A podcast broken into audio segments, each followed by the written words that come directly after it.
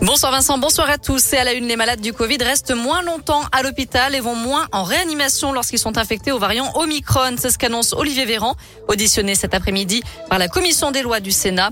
Le ministre de la Santé a défendu le projet de loi sur le pass vaccinal qui pourrait remplacer prochainement le pass sanitaire, un texte très controversé qui arrivera dans l'hémicycle demain.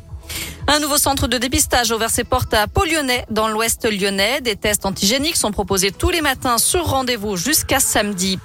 Des lignes qui ont réduit leur fréquence, comme toutes les entreprises en ce moment, les transports en commun lyonnais doivent faire face aux absences des salariés, comme chaque jour.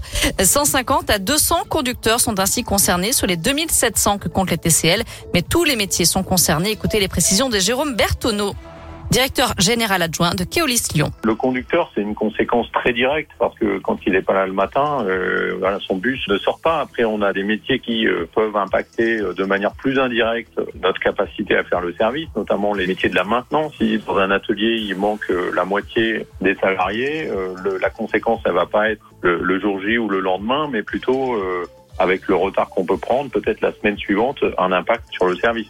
Aujourd'hui, l'offre de services dans les transports en commun lyonnais a baissé de 4 à 5% par rapport au mois de décembre, mais dans le même temps, la fréquentation a baissé de 25% par rapport à 2019. Merci beaucoup.